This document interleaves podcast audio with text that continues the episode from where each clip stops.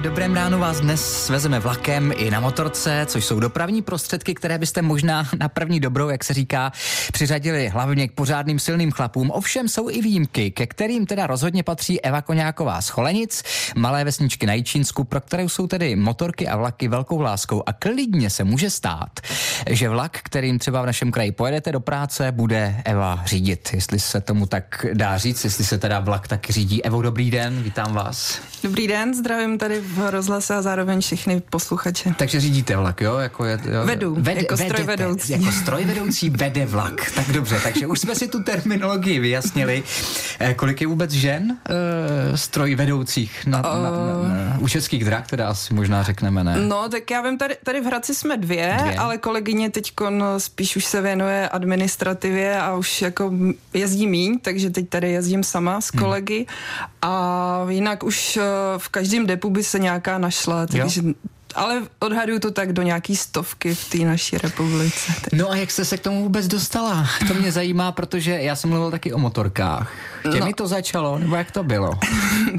no, tak je to takový další příběh, ale víceméně mojí vášní od dětství byly motorky a i když jsem studovala ekonomii a informatiku, tak uh, pořád jsem ve svém volném čase se co nejvíce věnovala sledování závodů MotoGP a prostě mým snem bylo se tam jednou dostat, což se mi podařilo, ale zároveň... Eh, Počkejte, podařilo, jak, jak se vám tam podařilo? Jako, že jste jela? ne, ne, ne, jako novinářka, jako protože novinářka. Uh, nikdy jsem teda nic předtím nepsala, ale eh, tím, jak si člověk schání různé informace mm-hmm. na internetu a v časopisech, tak, tak toho ví dost a potom právě jsem našla inzerát, kdy scháněli redaktorku, takže jsem na to odpověděla, že bych to mohla zkusit a podařilo se to. Mm-hmm.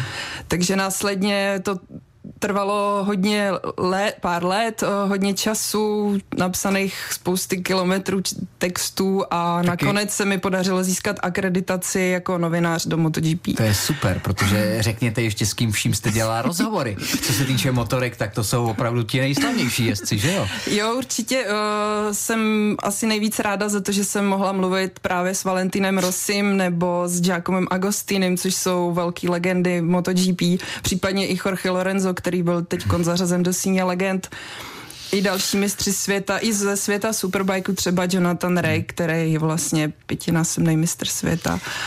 Já mám úplně strach se teďka ptát na cokoliv, protože opravdu kdo, kdo může jako říct, že dělal eh, rozhovor s Valentinem Rosim? No, tak uh, moc českých novinářů se tam nedostane, protože jsme malá země, takže je to uměrný vůči našemu trhu, takže je to, je to dobrý, no. no. No a tak jak jste se dostala pak jako od těch motorek zase k těm vlakům, abychom tam uh, dorazili? No, no protože uh, samozřejmě být novinářem na volné noze uh, obnáší taky nepravidelný finanční příjem a já jsem potřebovala tak nějak se trošku ustálit a moje kamarádka, která dělala na dráze, mi právě vnukla myšlenku, že bych mohla jít pracovat sem a že tady ta práce je tak pestrá, dá se přizpůsobit právě těm závodům a r, r, mohla bych si právě vlastně spojit obě činnosti. Hmm. No ale uh, strojvedoucí to je obrovsky, řekl bych, zodpovědná práce, takže tam se toho člověk musí hodně naučit. To nejde dělat jenom tak lážo plážo, ne? No právě, že nejde. Já jsem původně se hlásila na vlak vedoucí, což je trošku asi lehčí práce, ale při pohovoru mi nabídli, že, že mám právě vztah k technice díky těm motorkám mm-hmm. a že se dokážu učit, takže, takže mě tak paní personální odhadli, že bych mohla jezdit a tak jsem si to nechala projít hlavou a nakonec jsem si řekla, když už půjdu do něčeho nového a učit se, tak ať to stojí za to.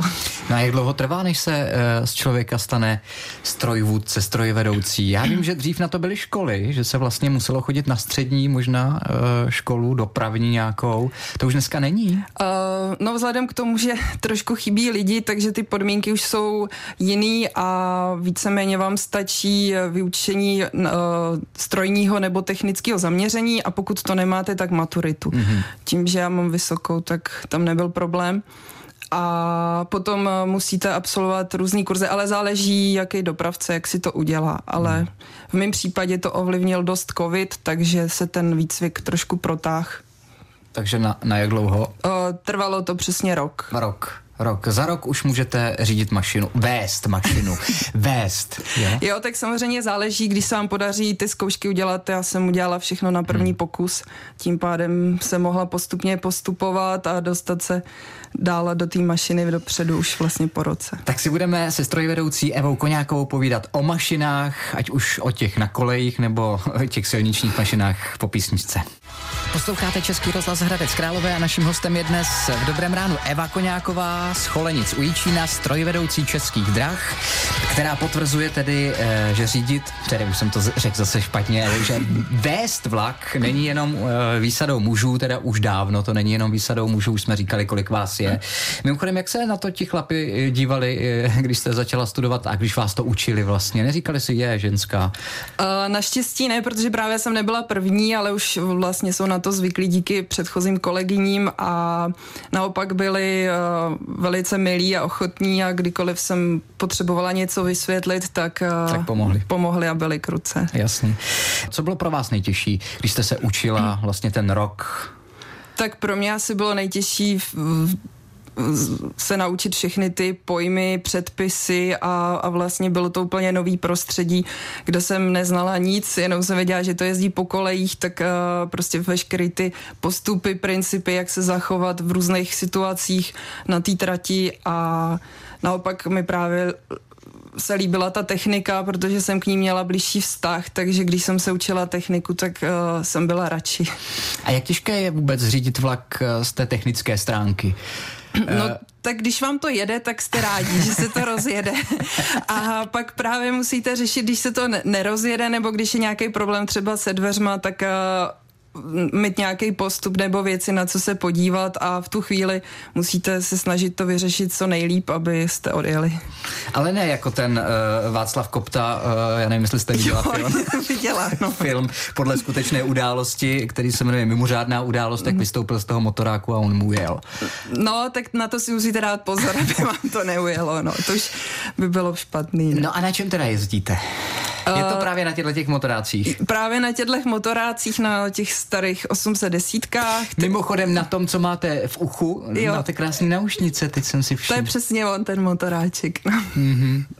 Takže jezdím na nich a vlastně potom na, eh, z nich vytvořili regionovy, takže i na těchto těch vlastně mm-hmm. malých motorácích. A ta trať, kudy? Uh, nejčastěji nebo nejvíc teď jezdím vlastně na trati z Hradce Králové do Turnova přes Jíčín, takže krásná trať eh, napříč českým rájem a moc se mi tam líbí, protože právě se můžete kochat krásnou krajinou, pěkně se před váma ta krajina potom začíná od Jíčína vlnit, vidíte trosky a je to nádherný pohled hmm. vlastně tak je to úplně jako romantický, romantická jízda. Hmm. Takže to je to, mm, co na tom, na té vaší práci máte nejradši? Určitě je to tak, protože já jsem vždycky ráda jezdila po výletech a být v přírodě a vlastně díky téhle práci vlastně si tak vejletím. to je pravda, každý den si vejletíte, jak krásně říkáte. Eh, ta zodpovědnost ale na železnici je asi opravdu Je opravdu velká. velká, protože vlastně máte zodpovědnost za ty lidi, které vezete a zároveň za tu techniku musíte opravdu ty předpisy znát a vědět, jak se zachovat a s klidnou hlavou a navíc právě, že jo, máme na té trati dost eh, přejezdů chráněnými jenom křížem a stopkou a spousta řidičů to moc nerespektuje, takže v tu chvíli opravdu máte tu zodpovědnost za hmm. to, mhm. že vezete ty lidi a musíte případně zabrzdit nebo zabránit tomu střetu, aby vše dopadlo dobře. Mimochodem, na jakou vzdálenost ten vlak dokáže zabrzdit? Když je rozjetý na tu maximální rychlost, nevím, kolik je u těch motoráčků. No tam záleží právě na jakou rychlost jede a jaká je zábrzdná vzdálenost, to odpovídá té trati. Ale nezabrzdíte to tak jako auto, Ne, rozhodně ne, protože je to kov na kov, jsou to prostě kole, železná kola, takže to trvá, než to zabrzdí a taky to má několik tun, takže jako ono těch pár tun má nějakou kinetickou hmm. energii. Jaké jsou vaše plány do budoucna? My jsme mluvili o motoráčcích, o těch menších vláčcích, ale krásných, romantických. Nepřemýšlela jste eh, třeba o lokomotivě velké elektrické, která tahá ty mezinárodní expresy a rychlíky? Tak uh, já to beru tak, že se musím prostě postupně vyjezdit a získat zkušenosti, praxi a pak se uvidí, kam to půjde. Samozřejmě tady v Hradci mám uh, dobrý možnosti, protože tu jezdíme rychlíky na Prahu, jezdí hmm. tu Panterama na Jaroměř, takže jako mám možnost i potom se dostat na elektrické lokomotivy, tak, ale to je otázka času. Strojvedoucí Eva Koňáková, šťastnou cestu, moc děkuji, že jste přišla sem k nám do Českého rozhlasu Hradec Králové a těším se, že se až třeba povedete jednou ty elektrické zase tady potkáme a popovídáme o tom, jo? Tak uvidíme, děkuji moc za Děkuju. pozvání a mějte se Naschledanou. Naschle.